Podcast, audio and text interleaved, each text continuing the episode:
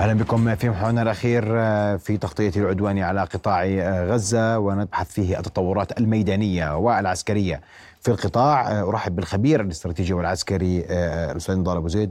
نضال بك مساء الخير. أهلا وسهلا. رؤيا بودكاست. أبدأ اليوم بعكس العادة من مستشفى الشفاء ومجمع الشفاء الطبي وما يحدث هناك والآن قبل لحظات هناك استهداف جديد لمحيط هذا المستشفى المحاصر من قبل الدبابات شو اللي بيصير في محيط مستشفى الشفاء بداية؟ آه، حقيقة إذا ما أخذنا آه، شمولية العمليات العسكرية نجد أن هناك تصعيد على مختلف المواقع. في مختلف المحاور هناك تصعيد. في مختلف المحاور هناك إصابات لقوات الاحتلال الملفت أن هناك تصعيد غير مألوف على الجبهة الشمالية بالتحديد آه، مع حزب الله. نذهب للإجابة على سؤالك وما يتعلق بموضوع مستشفى الشفاء. بالمناسبة مستشفى الشفاء هو جزء أو مبنى من مجمع طبي كبير وهو أكبر مجمع طبي موجود في غزة. مساحة هذا المجمع تقريبا حسب ما أشارت المصادر هو تقريبا 200 متر آه، آه، تقريبا 200 آه، متر محيط المستشفى وبالتالي هو منطقة ليست قليلة وليست صغيرة يعني هي منطقة كبيرة وتحتاج إلى قوة عسكرية أيضا في حال اقتحامها. هذا المجمع الطبي ما تم من عمليات عليه وكما تكلمنا يوم أمس معظم القوة توجهت من حي النصر في قلب غزة باتجاه مجمع الشفاء وجزء من القوة المتوجهة من مخيم الشاطئ اتجهت باتجاه مجمع الشفاء وهذا الموقع بالتحديد الذي آه، تريده إسرائيل أو تهدف إسرائيل للوصول إليه. نعم. ما تم تدميره قبل ساعتين تقريبا من مجمع الشفاء هو الجهة الجنوبية الشرقية منه بالتحديد على هذا المبنى وهو قسم الولادة والقسم القلب وبالتالي يبدو أن قوات الاحتلال لا تزال تهدد وتحاصر وهو كما ظاهر من خلال الدبابات المدرعات الإسرائيلية المتجهة جزء منها من مخيم الشاطئ وجزء منها متجه من حي النصر. وبالتالي تريد هذه المدرعات الإسرائيلية التوجه إلى محاصرة مجمع الشفاء بالكامل. هو محاصر اليوم هي تريد الإطباق عليه بالكامل. هي تريد تهديده. قامت بقصف قسم الولادة وقسم القلب مع ساعات المغرب اليوم. أعتقد ستستمر بعمليات القصف وليس التدمير. هي تريد تهديد المجمع لإخلاء جميع ما فيه وكما حدث في آه، مستشفى الأطفال في حي النصر الذي أخرجت منه جميع المرضى لكن بالقوة. لكن حديث آه، آه، أمس كان واضح أن من تبقى في المستشفى جلهم جرحى أو نازحون فارون من الحرب نعم. ومن العدوان ومن مدير المجم مدير مجمع الشفاء أعلن قبل دقائق عن وفاة كل المرضى الموجودين في قسم ال ICU وبالتالي انقطاع الكهرباء انقطاع الوقود وانقطاع الأكسجين عن هذا المجمع يبدو عملية الاحصار الحصار التي تريدها قوات الاحتلال هي أصبحت آه، متكاملة لكن ما الغاية عسكريا من هذه الحالة اللي وهذا الانتشار للدبابات في محيط المستشفى والقنص؟ عمليات قنص مستمرة لكل من يحاول مغادرة هذا المستشفى أستاذ محمد أو هذا المجمع. دعني أخرج بنموذج سابق من أحد العمليات العسكرية وأسقطه على مجمع الشفاء حتى تكون الصورة واضحة. رأينا في عمليات آه، بغداد 2003 تم صنع حالة أسطورية لمطار بغداد وصنعت هذه البروباغندا على مطار بغداد أنه في حال سقوط مطار بغداد ذكرت هذا بغداد. نعم. وهذا النموذج النموذج تماما الذي ذكرته يوم أمس يتطبق أو يتنفذ تقريبا مع كل ساعة يؤكد عليه قوات الاحتلال من خلال تقدمهم من مجمع الشفاء.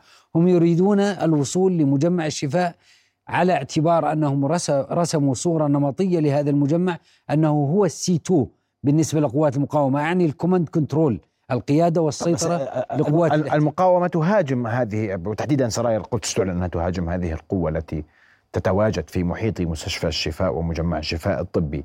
يتضع فيها هذا المستشفى من أين تبدأ وتنتهي هجمات المقاومة اليوم نعم. في محيط هذا المجمع الطبي نحن أمام مشهد قوات الاحتلال تتقدم على الطرق الرئيسية وهو الطريق ال ال الواصل من حي النصر باتجاه مجمع الشفاء وهذا طريق رئيسي والطريق الآخر الذي تسلكه قوات الاحتلال وهو أوسع طريق بالمناسبة باتجاه مجمع الشفاء هو الطريق الواصل من مخيم الشاطئ باتجاه مجمع الشفاء وهو باعتبار الطريق القادم من الغرب باتجاه الجنوب الشرقي باتجاه مجمع الشفاء وهو هذا الطريق. قوات الاحتلال لا تريد الدخول باتجاه مجمع الشفاء من المناطق المبنية أي من الأحياء لأنها لا تريد الاصطدام بالمقاومة من المباني. هي تسلك الطرق الرئيسية وهنا أعتقد أن المقاومة أرادت لها ذلك، أرادت لقوات الاحتلال أن تسلك الطرق الرئيسية لأن المقاومة تريد من قوات الاحتلال أن تفقد ميزة ميادين الرمي، عندما نتكلم عن دبابة مركافه تسلك طريق رئيسي بين مناطق وأبنية، يعني أن مدى الرمي للدبابة إذا ما أخذنا بعين الاعتبار أن مدى الدبابة المركافة هو 3 كيلومتر تقريبا والمدى المؤثر هو 800 متر. وبالتالي هذا المدى المؤثر لا يتوفر للدبابة في المنطقة. هنا تكمن قوة المقاومة بحيث أنها تستكمن لقوات الاحتلال وتستغل فقدانها لميادين الرمي من أجل الوصول إلى النقطة صفر واستهداف المدرعات الإسرائيلية. وأنت ذكرت أن الهدف العسكري من كل هذا هو الصورة لاطفاء صورة على أقل تقدير لدى البعض بأن سقوط مجمع الشفاء في يد الاحتلال هو سقوط للمقاومة في قطاع غزة. صحيح؟ نعم صحيح طيب وأنا هنا بدي أجي في ذات الإطار هناك من يقول أنه قد تكون نية ورغبة لدى قادة القاده العسكريين لدى الاحتلال على تصوير هذا الأمر وكأنه انتصار في داخل الكيان المحتل حتى يسمح ذلك أو يجد يسمح ذلك لهم بالخروج من القطاع بأنهم على على أقل تقدير حققوا جزءا من انتصار المزعوم. تماما الاحتلال والكيان السياسي للاحتلال يريد الخروج بأي ثمن بنصر حتى لو كان هذا النصر مزيف. وبالتالي هو آه، يرسم صورة انتصار مزيف بوصوله واحتلاله لمجمع الشفاء. آه، بالمناسبة مجمع الشفاء هو مجمع مكتظ. إذا ما أراد الاحتلال الدخول السيطرة على مجمع الشفاء هو يريد قوة مدرعة. لكن إذا أراد تطهير مجمع الشفاء هو يريد تطهيره من ماذا؟ تطهيره من من عناصر المقاومة. إذا كان يشك في وجود مقاومة داخله هو لا يوجد مقاومة. اليوم ما في رصاص طلعت من داخل أي مبنى الشفاء. أي منطقة يتم السيطرة عليها يجب أن يتم تطهيرها. غير ذلك يتوقع خروج المقاومة منها في أي لحظة وبالتالي السيطرة لا تكفي على مجمع الشفاء. هو يريد السيطرة على مجمع الشفاء وتطهير مجمع الشفاء وبالتالي هو يحتاج إلى قوة كبيرة للدخول إلى داخل أروقة وغرف وأزقة مجمع الشفاء من أجل تطهيره. غير ذلك فإن السيطرة لا تعني شيء بالنسبة للاحتلال. وجود الدبابات هل تتوقع ذلك في قادم الساعات؟ يعني أنا أعتقد أن الاحتلال خلال الساعات القادمة وقلنا يوم أمس أننا نتوقع وصول الاحتلال الشفاء إلى مجمع الشفاء.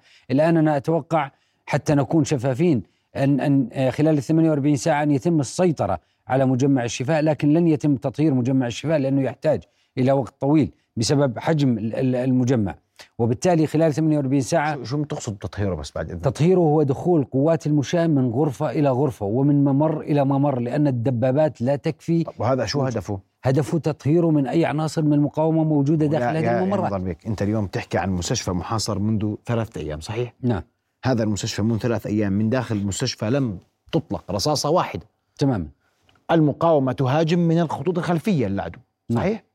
إذا كان إذا آه. كان الاحتلال يعلن أن الأنفاق الرئيسية والقيادة والسيطرة لقوات المقاومة توجد في الشفاء وتحت مبنى الشفاء إذا ماذا يعني محاصرة مبنى الشفاء أو السيطرة عليه دون الدخول له بقوات المشاة إذا أنت سيطرت على مبنى موجود مدرعاتك موجودة في محيط المبنى وجنودك لا يستطيعون الدخول لتحقيق الهدف الذي تريد تحدث عن ما تنفيه المقاومة جملة وتفصيل بالضبط هذا تنفيذ هو يريد يعني هو يريد تحقق مما ينفى نعم صح كيف يعني. كيف يريد التحقق بدون دخول قوات المشاة الخاصين به إلى داخل المبنى وإثبات أن هذا المبنى فعلا موجوده فيه عناصر المقاومة موجودة فيه القيادة والسيطرة تحت مبنى الشفاء، هل يستطيع ذلك؟ هذا ما تثبته ال 48 ساعة القادمة. أكثر من 48 ساعة بيقدروا يضلوا واقفين في موقف في مواقعهم. مع الهجمات اللي بيتعرضوا لها الآن؟ لا أعتقد أكثر من 48 ساعة. قوات الاحتلال يبدو أنها آه، تريد كسب الوقت ومستعجلة في الوصول إلى الشفاء مستعجلة لسببين. مستعجلة تريد آه، إعطاء آه، أو إرضاء القيادة السياسية بعد الخلافات التي تصاعدت بين الجناح العسكري والجناح السياسي داخل الحكومة الإسرائيلية. تريد تحقيق أي نصر ولو كان مزيفا وتريد فقط إعطاء صورة نمطية للشارع الإسرائيلي أننا أنجزنا شيء في غزة. طب. الناطق الإعلامي باسم الجيش الإسرائيلي يخرج كل يوم لا يجد ما يقوله سوى أعداد الإصابات وأعداد الآليات المدرعة وهي النزر اليسير. طيب على على جبهات أخرى في قطاع غزة اليوم كان كل التركيز على مجمع الشفاء لكن هل هناك أي تطورات عسكرية على باقي الجبهات؟ يعني إذا ما ذهبنا إلى إلى خارطة غزة نجد أن آه، غزة المدينة نجد أن هناك تقدمات ملحوظة لقوات الاحتلال. بالتحديد إذا ما ذهبنا إلى شمال شرق غزة المدينة اليوم الاحتلال تكلم عن عن وجود تقريبا أعداد من قوات الاحتلال وصلت. لم لم يفصح عن هذه الأعداد لكن أنا أعتقد أن قوات الاحتلال بالفعل وصلت إلى المشارف الشمالية من من غزة المدينة. وبالتحديد عند هذا المنطقة آه، هذه المنطقة استطاعت من خلالها قوات الاحتلال السيطرة على جزء من من شمال غزة. هناك معلومات أخرى شمال مدينة غزة. شمال مدينة غزة. هناك معلومات أخرى تكلمت أن قوات الاحتلال استطاعت عبور الشاطئ والوصول إلى آه، جزء كبير في هذه المنطقة بالتحديد تقريبا عند آه، غرب مدينة غزة. بالمناسبة هنا تأتي منطقة باب الهوى عند باب الهوى آه، تقريبا المستشفى الأردني الميداني موجود في باب الهوى من باب الهوى إلى قلب غزة بالتحديد عند هذه النقطة لا تبعد المنطقة سوى أقل من من واحد كيلو متر وبالتالي إذا بقيت قوات الاحتلال بهذه السرعة تتقدم أعتقد أنها قد تصل إلى قلب غزة آه، خلال آه، ساعات الليل الليلة. لأنني في نفس الوقت أعتقد أن المقاومة قد هدأت ومؤشرات كثيرة منذ صباح اليوم لم نلمس عمليات كبيرة للمقاومة. وفي ظل تتبعنا للعمليات السابقة هذا النموذج اتبعته المقاومة في كل عملياتها. هي تهدأ لمدة اربعه إلى خمس إلى ست ساعات ثم ما تلبث أن تجر قوات الاحتلال إلى منطقة تقتيل أو كمائن مؤقتة لمدة ساعة أو ساعتين وبالتالي تجهز على قوات الاحتلال في تلك المنطقة. لذلك أنا أعتقد خلال الليلة قد تصل تصل قوات الاحتلال آه، مرورا بالقرب من باب الهوى إلى قلب مدينة غزة وسيعلن الاحتلال عن ذلك. ثم ما تلبث المقاومة خلال ال 24 ساعة القادمة أن نسمع عمليات استهداف قد تكون من النقطة صفر للاحتلال في قلب غزة المدينة وهنا يريد المقاومة تريد جر الاحتلال أيضا عبر الطرق الرئيسية داخل غزة المدينة. نعم. إلى متى تستمر هذه الماء يعني هو لما تقول لي أنا بيدخل غزة المدينة ويحتل آه، يسيطر على وسط مدينة غزة هو لديه رسالة رسالة عسكرية ورسالة إعلامية. نعم. نتفق. لكن هل سيستقر في هل يمكن له أن يستقر في قلب مدينة غزة وهو لم يمشط المناطق المحيطة في غزة المدينة على الأقل؟ حتى تكون الصورة واضحة أستاذ محمد لغاية هذه اللحظة. نتكلم عن 36 يوم من القتال ونتكلم عن اليوم 16 من العمليات البرية. نحن تجاوزنا الأسبوع الثاني من العمليات البرية. لم تستطع قوات الاحتلال الاستقرار والتمسك بالأرض في أي نقطة لها هي فقط ما زالت تراوح مكانها في بعض المحاور.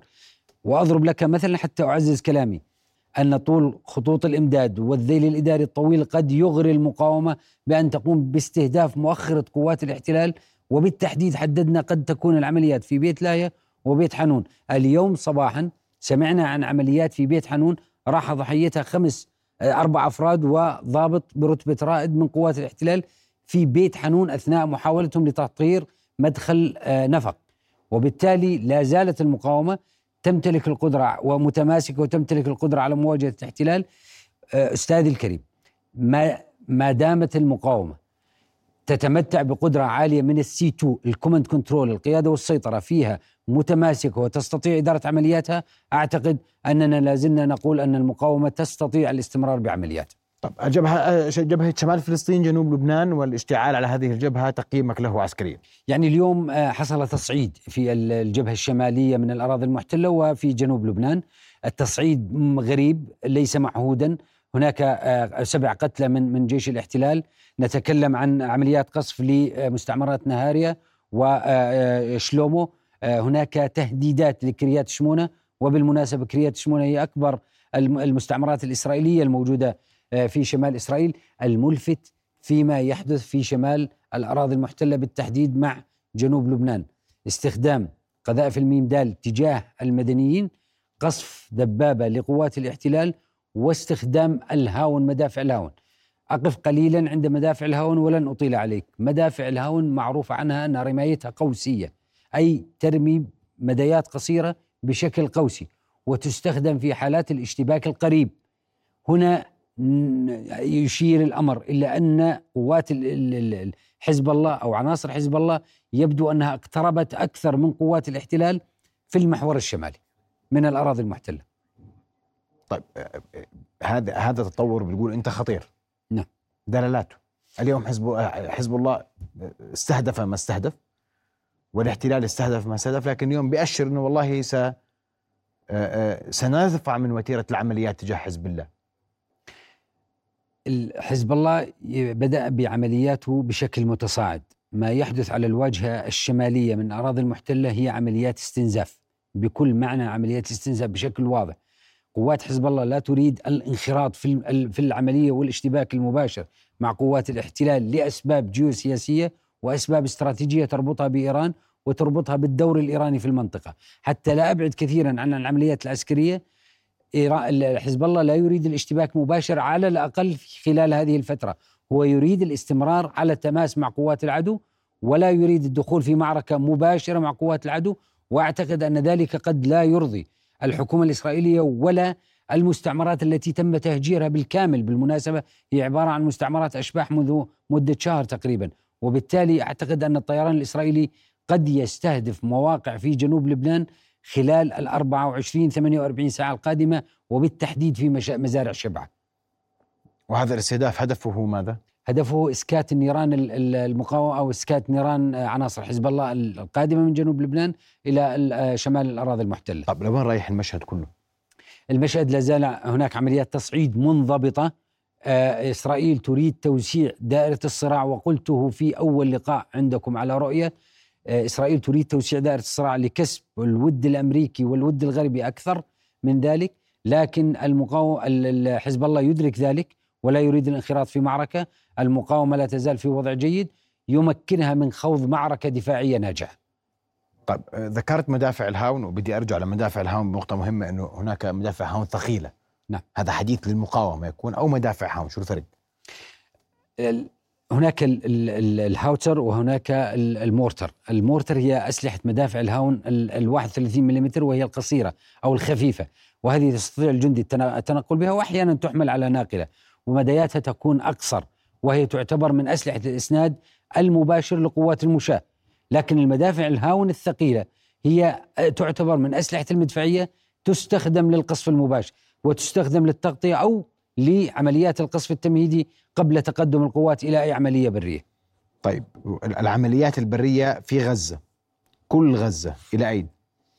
يعني أعتقد أن العمليات البرية آه، قد تتصاعد خلال 24 ساعة القادمة. عندهم قدرة العمليات البرية بيقدروا يتحملوا الآن. كل ما يحدث في قطاع غزة جيش الاحتلال قادر على تحمل كل ذلك اليوم كل هذا الضغط. نعم هو هو يستطيع تحمل ذلك وسيتقدم أكثر وسيحاول أكثر هو يدفع بتعزيزاته، سمعنا كثيرا عن تعزيزات حتى دبابات وصلت إلى جبهات القتال وبالتالي هو مصمم قوات الاحتلال مصممة على تنفيذ أي هدف ممكن، أنا لا أعتقد أنهم سيصلون إلى الهدف الذي وضعته القيادة السياسية وهو إنهاء حماس وخلق واقع أمني جديد لكن يريدون بأي ثمن ولا على وحتى إن كان ذلك على حساب تكاليف العملية العسكرية إلا أنهم يريدون الوصول إلى أي هدف والدليل إلى على ذلك مجمع الشفاء. بالمناسبة أود أن أشير إلى نقطة حصلت اليوم ولم يتم الترويج لها إعلاميا كثيرا لأنها وردت على بعض المواقع وأشار إليها بيان آه، الجيش الإسرائيلي وهي إسقاط طائرة من نوع آه، Heron TP وهذه من طائرات ال UAVs. إيش يعني؟ هذه من طائرات الاستطلاع المجنحة أي الطائرات بدون طيار. وهذه الطائرة غالية الثمن تم تصنيعها إسرائيليا أمريكيا مشتركا. وهذه تعتبر أيضا من فخر الصناعات الإسرائيلية لأنها تطير لمسافات طويلة ولأوقات طويلة. واليوم شاهدنا مقاطع فيديو تم بثها من قبل المقاومة تم تسريبها على مواقع التواصل الاجتماعي وفوجئنا بأن الاحتلال أعلن عن إسقاط هذه الطائرة مع ساعات العصر تقريبا.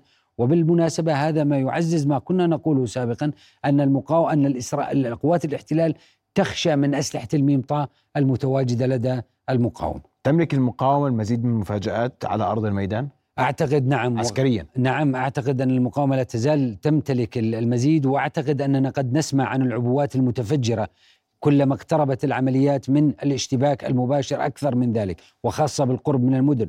المدن خطيرة والأبنية أخطر وبالتالي العبوات المتفجرة داخل المدن هي كارثة بالنسبة لقوات الاحتلال. الدخول للقطاع التوغل في في القطاع ما ما كان اليوم في جنوب لبنان جبهة جنوب لبنان تتسع متى برأيك؟ يعني, يعني هل هل ينفذ الاحتلال وعده على أقل تقدير ويهاجم بشكل أوسع مناطق حزب الله في جنوب لبنان؟ المتغيرات كثيرة فيما يتعلق بجبهة جنوب لبنان سواء المتغيرات السياسية أو المتغيرات العسكرية من المبكر جدا الحكم على جبهة جنوب لبنان لكن خلال ال 48 ساعة القادمة لا أعتقد أن هناك تصعيد مباشر واشتباك مباشر في جبهة جنوب لبنان إلا أنه سيكون هناك قصف أعتقد من قبل الطيران الإسرائيلي تجاه جبهة جنوب لبنان. لا ننسى أننا في منتصف شهر 11 وبالتالي بدأت حالة الجوية تسوء في مناطق غزة وفي مناطق جنوب لبنان وهذا ليس من مصلحة الطيران الإسرائيلي. هذا ما سيدفع لأن تكون ال 48 ساعة القادمة حاسمة. نعم. أشكرك كل الشكر نضال أبو زيد الخبير الاستراتيجي والعسكري. أشكرك كل الشكر لحضورك معنا. رؤيا بودكاست.